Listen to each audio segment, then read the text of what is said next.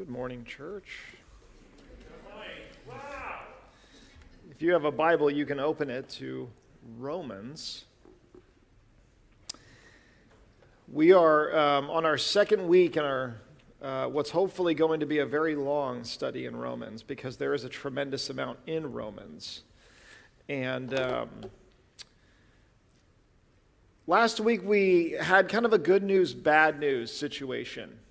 Um, We'll start with the bad news, I guess. The bad news was that, um, according to what we've already read in Romans, there's nothing that we can do to produce the kind of goodness or righteousness that all of us long for.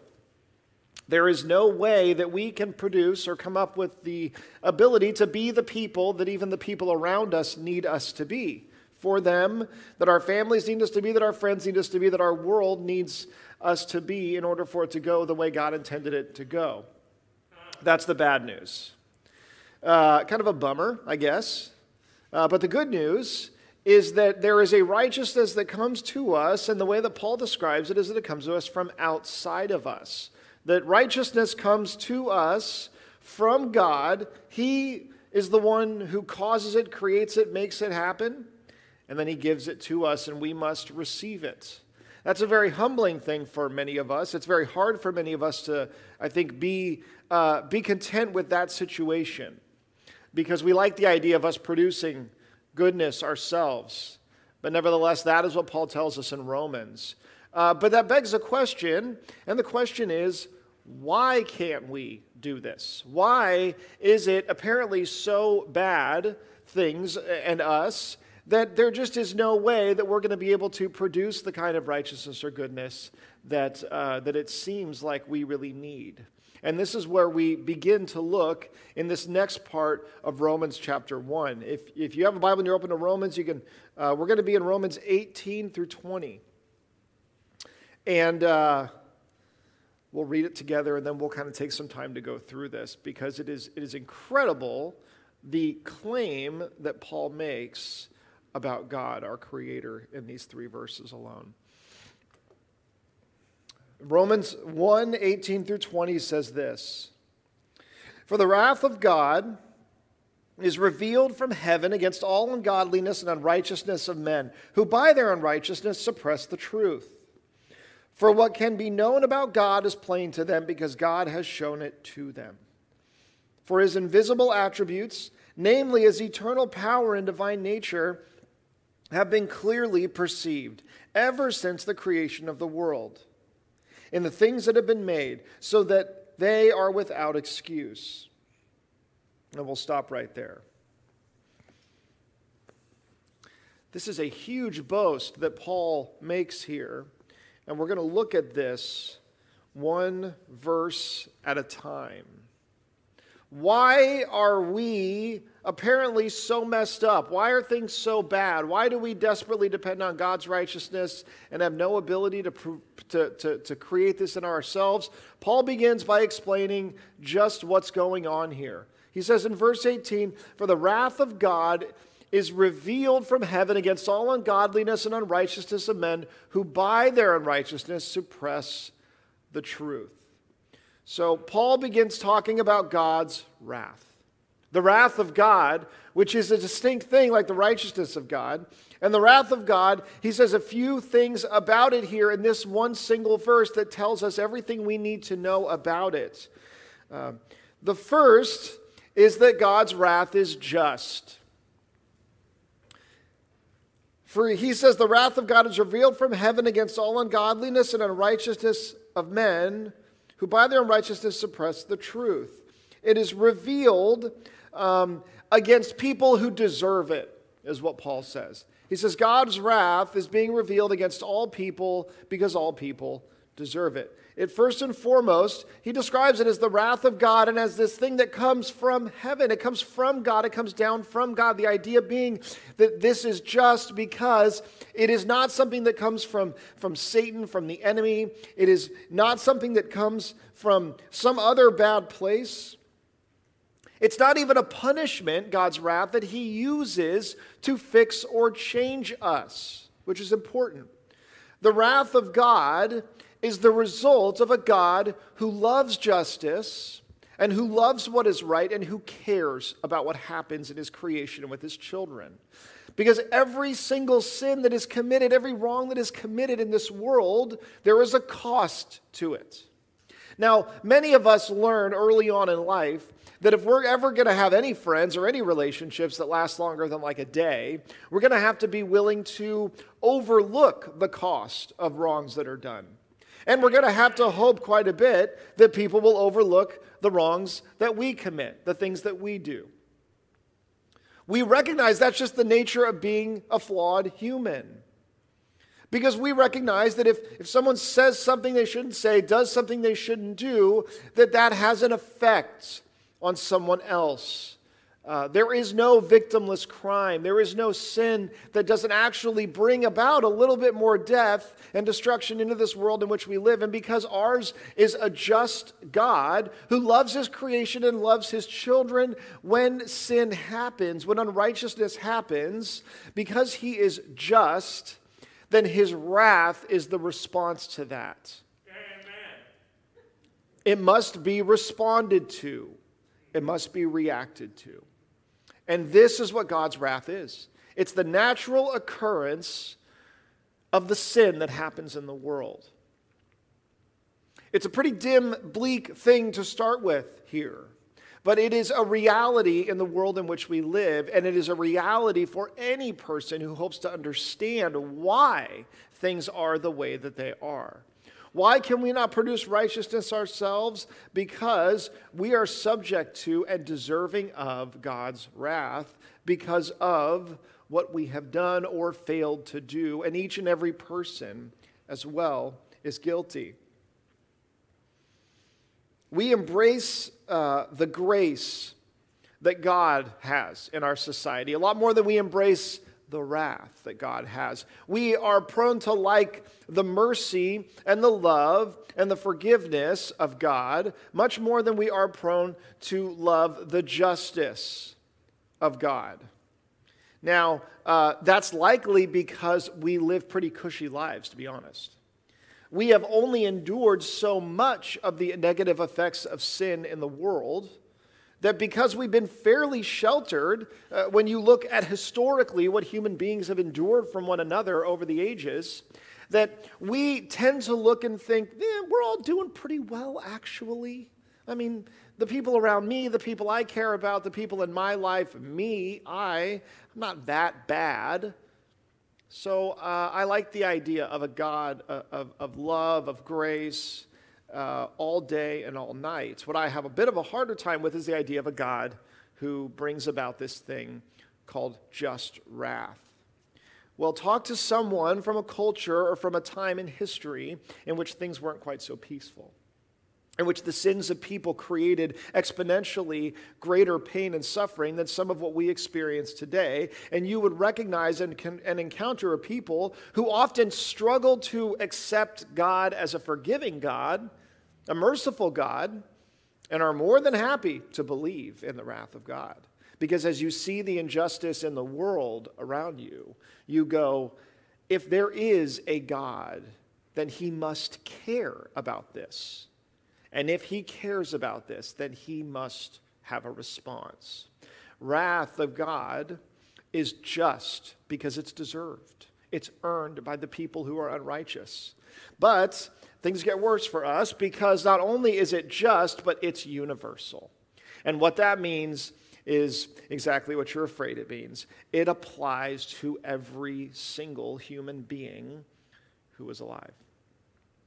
Everyone who has lived other than Jesus himself. Uh, one theologian put it this way he said, The history of the world is the judgment of the world.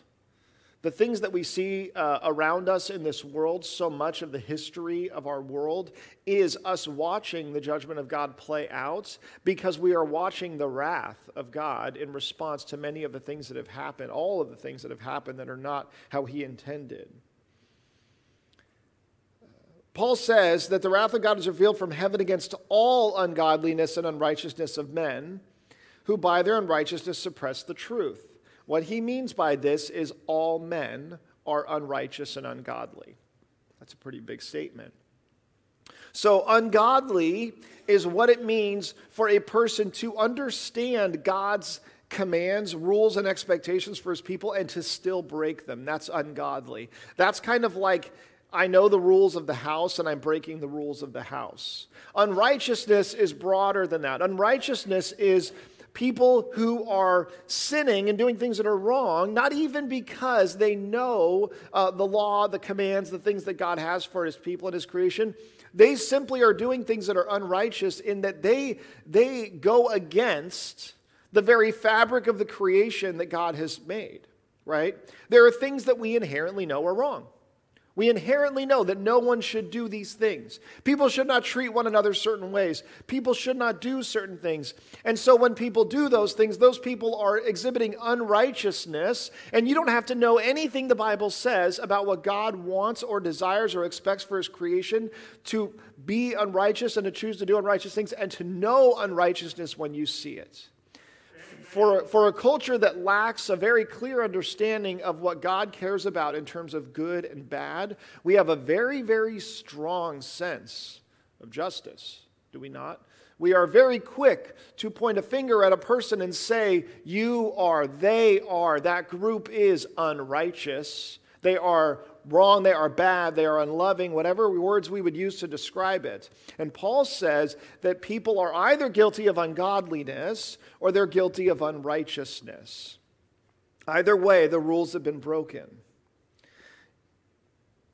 You can't, you can't really expect a non believer to be godly because they have not probably uh, completely become aware of and, and agreed to live according to what God wants for his children, but you can certainly expect one to be unrighteous along with believers themselves. This doesn't leave anybody out. When he says that everyone is without excuse, when Paul says that everyone, this applies to everyone, what he means is that this isn't just a generational thing. This isn't just because there were a couple of times when there was a war and things got really bad. It's not like he ever looks at a, at a country or a group of people and says, man, you guys are really handling this election not nearly as well as the last one or something like that. So you guys are guilty, but those guys, they did well. They weren't. No, it is choices that are made by every individual person of every generation that comes, and we continue to make them again and again and again, which is why God's wrath is universal, Paul says. And the other thing that it is, is it is controversial. Imagine for a moment two children who are left home alone. You have an older one and a younger one and they get bored, doesn't take that long. And they say, uh, you know, uh, let's get some pizza. Let's order some pizza. They'll bring it here to our house. The only problem is, as they're kids, they don't have any money because their parents were smart and they left them home alone without money and they say, Well, we know where the emergency money is, right? So let's go get that and let's order some pizza and let's have a good day together. I'm sure they'd want us to, right? There's a point at which the younger would ask the older, um, Is this okay? And perhaps the older child would turn and say to the younger child that basically death sentence to both of them, which is, Mom and dad won't care, right? Mom and dad won't care. Thus begins the greatest and worst day of their entire life, potentially, right? Because from that point on, mom and dad won't care. Mom and dad won't care. Mom and dad get home, and mom and dad absolutely care. You see, there's a point very, very early on before the sin is actually committed in which the older tells the younger, it's okay, they won't care. And what happens in that is the truth is suppressed. So, the thing that has to happen in order for us to be unrighteous, in order for us to be ungodly, is that we have to choose to suppress the truth. Why? Because God is perfect and good and loving and wonderful. And so, everything that He says is good. And so, the only way that we could possibly justify choosing to go against Him is that eh, before all of that happens, we say, you know what? Something about him and what he calls us to isn't really what he says he is. It isn't really true. The truth of God has to be suppressed in order for us to sin. And what Paul's talking about here in these three verses is what it looks like when a people collectively suppress the truth of God. He basically is saying, You know who God is, and you know that He's there, and you know that He cares. But because you've suppressed the truth of God, because you have said, Nope, I'm going to say that's not true. He doesn't care. And I might even tell other people that as well. I think in many ways the analogy of an older and a younger sibling is appropriate because how often do we pass on the suppression of truth to other people? Do we see people do that in our world today? Do we say God doesn't care about this or we say, well, that's not real or even he's not real? But in doing that, we suppress the truth. Because the truth itself is suppressed about God, then some things and, uh, that, that should be widely known and understood and embraced by all of God's creation are not. And the result of it is that when his wrath comes, his wrath which is just and which is universally deserved, what is the result? We say that's not right. Because I'm pretty sure we established a while back that he's not going to care about this. And I'm pretty sure that we established, maybe even before that, that he is probably not even there. So you can't tell me that God's wrath is, is all of these things, because if you say that to me, my argument against you would be I don't agree with that standard that you give. I don't agree with that God that you proclaim is there doing these things and allowing these things to happen. Uh, the first step, according to Paul, in Romans, in his case of what the gospel is, is this is that people suppress the truth of God. And when people do that, all the other bad stuff happens after. It is just, it is universal, but because we've suppressed the truth of God for a lie, we debate and are uncomfortable with and see it as dubious and controversial, this idea of God's wrath for us. Paul goes on and he says, after establishing that God's wrath is poured out on everyone, he says, For what can be known about God is plain to them because God has shown it to them. He elaborates now on how exactly we've suppressed the truth of God. And this is where Paul is going to spend uh, the majority of these verses here, is focusing not specifically on the wrath of God. Believe me, we'll get to that. We'll, we'll go from black and white to color for sure. Uh, PG 13, no question about it, right? But what he says here and emphasizes here is exactly how bad it is and why and how people have chosen to suppress this truth of God. He says, What can be known about God is plain to people because God has shown it to them. This is a bold statement to make. That what can be known about God is clear to us, it is plain to us, meaning it, God is not hidden and the truth of Him is not hidden. Why, he says? Not by accident, because God has chosen to show it to them. we have that statement ignorance of the law is no excuse, right? The idea that you, even if you don't know all of the laws, if you break one, you're still subject to it and the penalties of it. I think that what Paul's talking about here goes a step further than ignorance of the law. He's going the step of ignorance of the entire government and king over the kingdom. Imagine for a moment you're out on a boat or something and you land on a, on a beach and you don't know what the island is, but it looks, it looks deserted. And you and maybe a friend of yours, maybe a little brother, maybe you got uh, you know, sent away because of everything that happened with the pizza. And now you're on an island and you say, We'll start our own life. I've read some books about this. This will go well for us, right? And you get there and you realize there's no one here, there's nothing here. This is our land, so let's do what we want with it. Uh, a couple hours later, uh, out stroll some police officers, uh, and they say, Hey, what are you doing here? Uh, this is a nation. Uh, and we have laws, and we have a leader, and we have actually many leaders. And uh, so knock it off. And then they leave. Uh, the choice to then say, I'm going to pretend like I didn't hear any of that. Anyway, this is our own land, this is our own place, this is our beach, and we're going to start our own life. It goes beyond ignorance of the law to ignorance of the fact that anyone is actually over this at all. This is what Paul's saying that we do. He's saying that we are born and we begin to live these lives and we say, This world is mine and it's yours. It's all of ours collectively, and whatever we choose to make of it, and whatever we decide that it should be, then let's make it that thing. Completely ignoring the facts that God has revealed himself as the one who actually made all of this and is the authority over it. Paul does not mince words here. Even though so many people don't seem to believe in God, even though so many people don't seem to believe in uh, the God that Paul's talking about here in Rome, his argument to them is very clear, very simple. What can be known about God is plain to you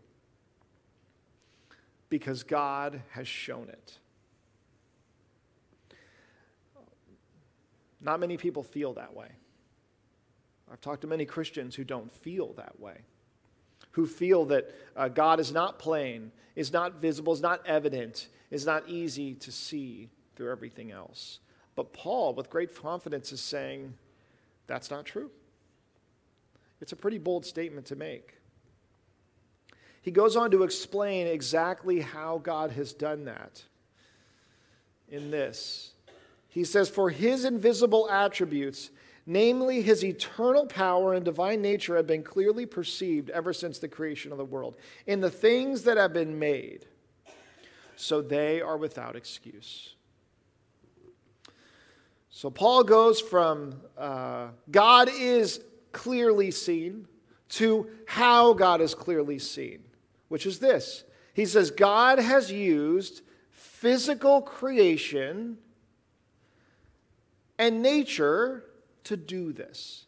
God has revealed himself to you through the world that he's made in a variety of different ways, but it's evident in, uh, in what we see around us and even what we experience as we go about living on this planet, in this creation, in this universe in which God has made.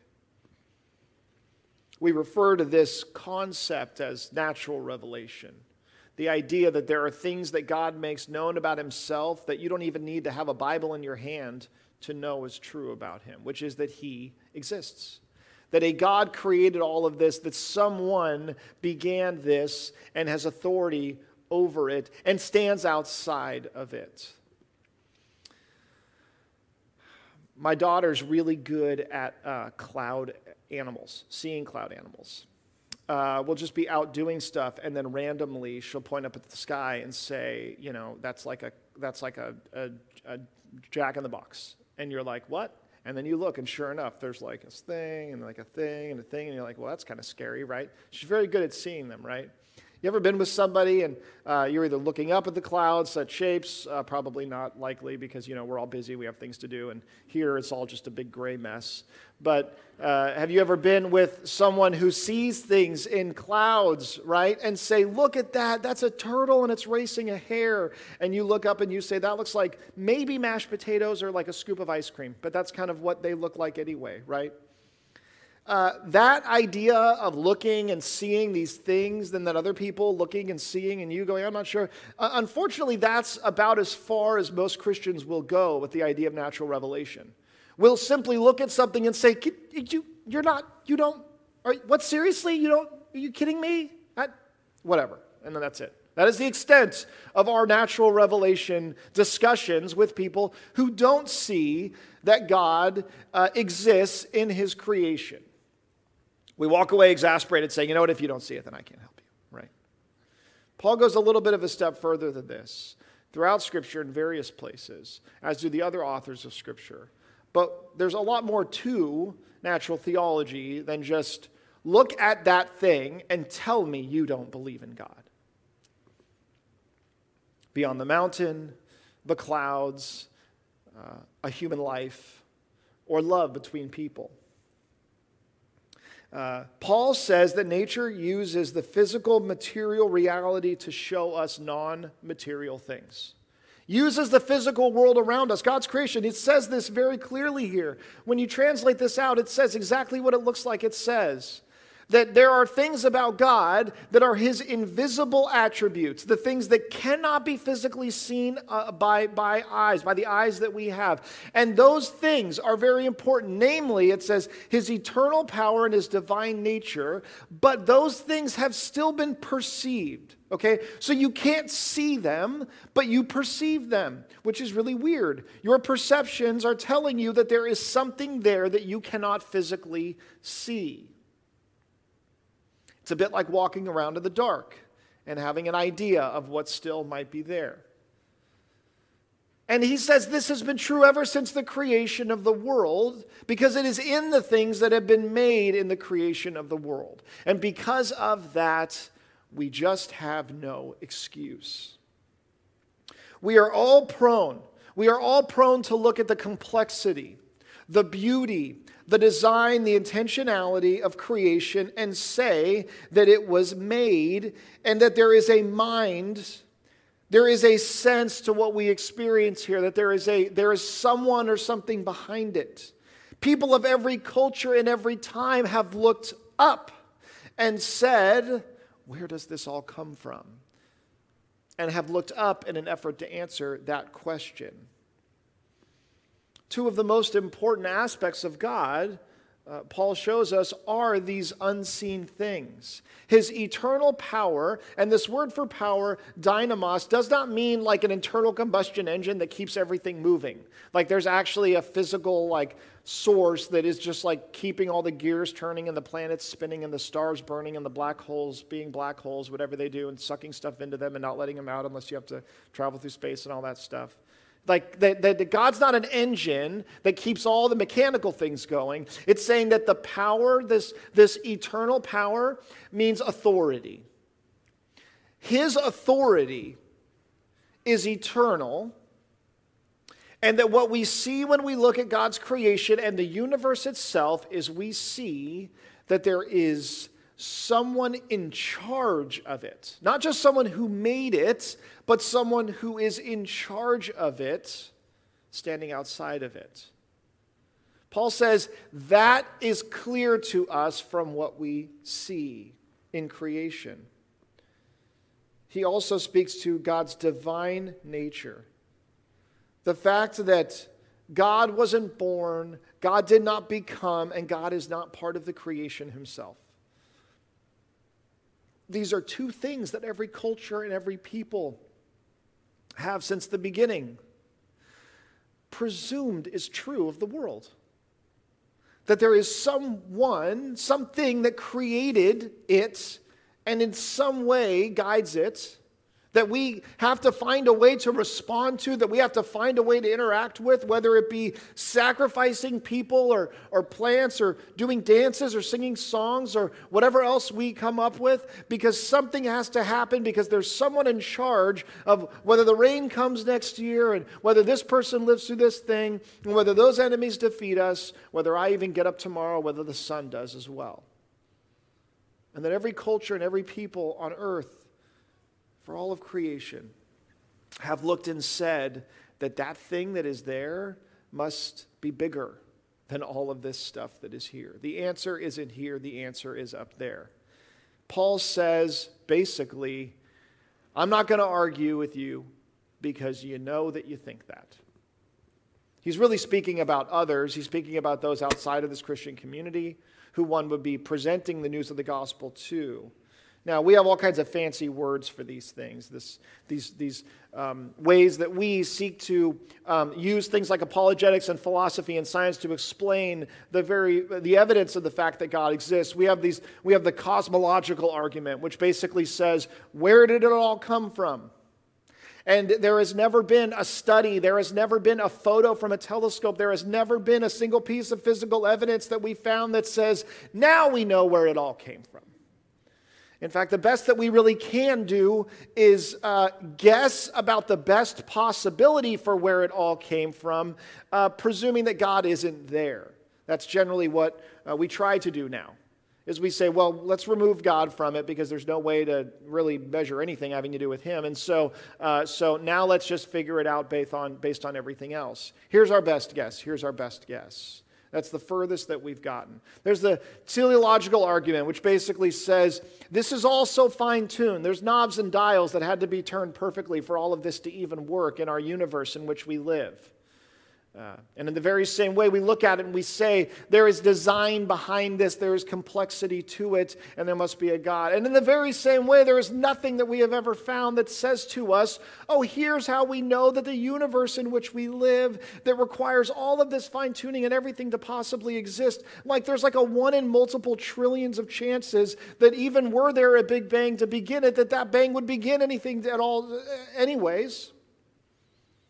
The best possible answer that we have for that, the best possible answer is well, most likely then the only thing we can explain is that there's a lot of multiple realities of dimensional universes, and there's a one in a trillion chance. And guess what, everybody? We're the luckiest people ever because we're in it. Other than that, that's the best we can give you right now. One author used a really great analogy of a, like a firing squad of 100 people lined up uh, firing bullets at a person uh, presuming who had committed a crime, I guess. We, we presume that for the sake of this. We don't have to be upset about that. We can focus on the next part. They all yell fire and everybody misses. Now, you could certainly look at every one of those hundred and say, well, there might be a reason for this and a reason for that, and this gun might have misfired, and this person might have sneezed, and this person might have gone blind suddenly, and this person might have just been, you know, had a bug in their eye. Uh, yes, if you were to do the math of adding up all of the different ways that a hundred bullets could have missed that target, yeah, you're maybe in the billions and trillions. Yeah, that is, uh, that is theoretically possible if you have to explain it in any other way besides what one might say is the obvious explanation, which is, hey, you know, while you're figuring all that out, can I pull, pull these hundred guys in a room and ask them some questions about how they feel about this guy? Because I'd just like to start there, right? What Paul is saying as he's saying, and then there's, then there's a moral argument, which we're gonna, we're, we have a lot to talk about over the course of the time that we're in Romans because Paul talks quite a bit about this. Basically, the idea that like you, you cannot talk about right and wrong. You cannot talk about good versus bad. You cannot talk about how, how do we believe in God when there is so much evil in the world without appealing to something that tells you what is even good or evil at all. And we live in a very unique time now where 20 years ago, even 15 years ago, people were saying nobody was going to believe in truth anymore. Nobody was going to have conviction about things because we're all so postmodern. Does it feel like we live in a time where people don't have conviction about things? Does it feel like we live in a time where people don't care about claims on truth? Absolutely not. Everyone feels very strongly about everything now. We live in a time in which people appeal quite a bit to what is right and what is wrong. And we will simply say, because I know it is. We have a lot riding on the very fundamental value of human life equality amongst people. And all of these things were birthed out of a Judeo Christian worldview that says that it is actually uh, better to treat people as equal, even if they're physiologically not capable of all doing the same things. That, that a person uh, who is not able to fend for themselves should be protected and cared for. None of, none of the concepts that we base the idea of human rights and justice and, uh, and really like morality based people living together in a society are not things that come from the idea of let's all just let the fittest survive.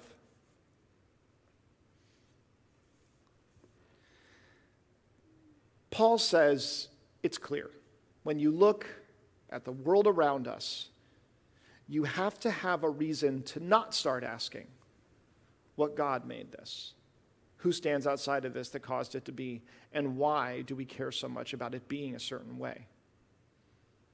Now, oftentimes we get sort of stuck in this place as Christians in trying to explain this stuff of saying, well, then that means that there's got to be this kind of battle, this war between what we do with science and what we do with faith. That maybe Christians are supposed to be people of faith and not necessarily people who care so much about what all these other these scientists might be saying, who seem to be dead set on proving wrong this idea of who God is and what his word says is true. In reality, it's not really quite like that. Because science hasn't disproved anything about God. Science hasn't disproved the things that the Bible says, the things that Paul himself is saying are obvious and true to us about God. What has happened is that as we have developed more and more of a dependence and I think an identity around the things that we discover and that we test and that we prove and that we replicate in laboratories, that we have begun to presume that the only things that matter are the things that we can prove doing scientific experiments. It's, we live in this weird time and place where uh, people clearly care a lot about things, are willing to risk their lives and sacrifice their lives for things that cannot be proven by what we learn through science. And yet, we also live in a time where we generally will agree that if it can't be proven with science, then you know it probably isn't that important. It's like it's like it's not at all consistent, and we all kind of know it, but we don't really know what else to do. Why on earth would we have such a schizophrenic approach to the world around us and life and our society and learning what it is for something to really be true or not to be true? It is simple because even though God is clear in his creation, there is something within us that wants another way. It's that simple. We've made the mistake of believing that because something is inherently true in our minds, that because we like see it around us and we're prone to believe that thing, that somehow that makes a thing bad. Well, we don't say that about loving people. We don't say that about me wanting the same rights for you as for myself, or me wanting you to be protected if you're weak and need protection. But we do this about the things of God so much of the time. One of the things that you find if you look at the stories of people who are deeply intellectual, very educated, and who have gone from non faith to faith is that they will say, that it wasn't data that changed their mind. They will say it was finally not ignoring what they already believed. They would say, There was a part of me that knew this was true, and I was spending this much of my life saying all the reasons why it wasn't true. That for people to be converted to believing in the God of the Bible, that that step is less about being presented with facts and being convinced by the data, and it is more about uh, admitting something that you already knew was true instead of running from it, which is what we have a tendency to do. Paul, remember, he is not speaking specifically to a bunch of religious Jewish people who grew up with the Ten Commandments and with um, the God Jehovah and, and, and Yahweh that they talk about in the Old Testament. He is speaking to a church comprised of Greek people, or uh, Greek speaking people, people who are uh, Gentiles in the Roman Empire. These people grew up with Roman gods in the Roman Empire. They grew up believing that their own governors and leaders were in some way gods themselves. He's speaking to people who grew up not presented with the truth of the Old Testament and the laws and the prophets. And yet, still, he's saying to them, You knew God was real, and they all do as well. It's an incredibly bold statement to make, is it not? How, like, how well does it go when you're arguing with someone to just be like, No, you know that. No, no. You don't believe that. You don't believe that. I mean, you can try it, it doesn't usually go very well. That's not true. You don't believe that. I know you don't mean that. I know you can't possibly believe that. And this is essentially what Paul is saying. What we know of Paul is he is an incredibly effective evangelist. Paul has compassion on all different sorts of people. There's a, there's a, a, a boldness to his words here as he begins his argument for the gospel. And this boldness comes from him saying very clearly,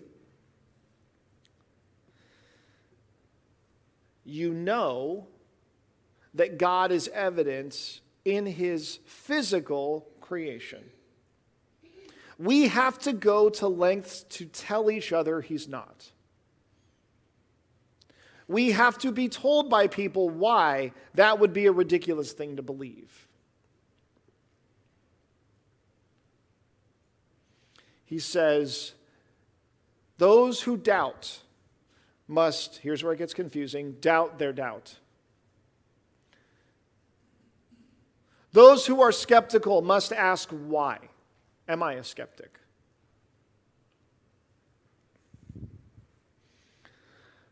Uh, there is so much in these three verses that gives us confidence in what many of us know and have felt is true about God. And yet, there are many of us who read these words and see these things and say, I want to believe all of those things about God. Why would I want to live in a world or a universe in which God is not real and He doesn't love me?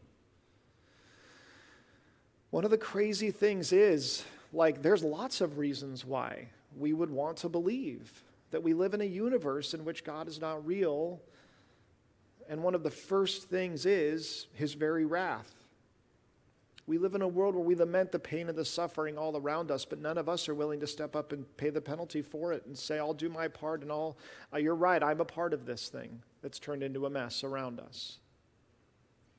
With God comes justice and truth and accountability. With God comes the way that He intended for His creation to exist and be, and it is no longer something that we all get to collectively decide how we want it to go. This is incredible because apart from the natural revelation of God in Scripture or in, in, in the world around us that we see, He has given us this. His special revelation. He has shown us His truth. And the question for us when we look at this thing that Paul has said in these three verses alone is simply this. If, it is, if there is truth in God, if there is truth all the more truth in this that he has given us. How much do I look to this as truth? In all of the opinions that I have, and all of the perspectives, and all of the thoughts, and all the words that come out of my mouth, and all the arguments that I make, in the way that I go about living my life, and the values that shape my very life, how much of that is from here? How much of that is from the author of the universe, and how much of that is from me. You know, I honestly think that the uh, source of authority that is most in competition with the creator of the whole universe is not the most educated scientists who are doing the greatest discoveries. It is not the most compelling authors who seem to take things about the world and, and put them into words that make it so beautiful. It is not the greatest artists or anyone else. It is us. The greatest thing that stands in the way of God, the creator of the universe, being the authority that I recognize in my life, is that I want to be the authority that I recognize in my life. I mean, I got to be honest, I feel like I've got some pretty good ideas. I feel like I've got some good things to say, obviously.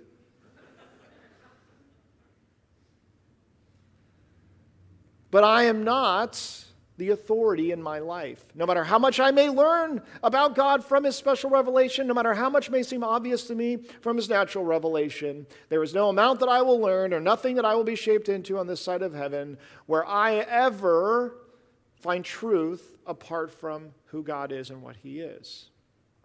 Otherwise, it's just my thoughts, my ideas, the way I want it to be. Paul is very clear. The wrath of God the wrath of God is deserved by all mankind. Why? Because we have chosen unrighteousness and ungodliness. Why? Because before all of that happened, we did something that sort of doomed us. We suppressed the truth of God. We took the very obvious truth of who He is and what He is in our life, and we said, I'm not so sure about that. Everything else that happened happened as a result. Don't, I would encourage you to not think about other people, to not think about other groups, to not think about those outside the walls of the church who may have done that right now. Because unfortunately, I don't think there's a whole lot that you can do this morning about that. What you are to ask and to think about is Have I taken the truth of God and who He is and said it's something else? Said He intends something else and wants something else? Because when I do that, it sure gives me a lot more freedom about how I go about this life of mine. Let's reflect on that as we continue to worship this morning. Well, pray with me. Father, we are so grateful for your word. I am grateful for the fact that the Bible gives us confidence that your word, that Paul's words are unashamed, Lord. As he said last week, as we said last week, he said, I am unashamed of the gospel.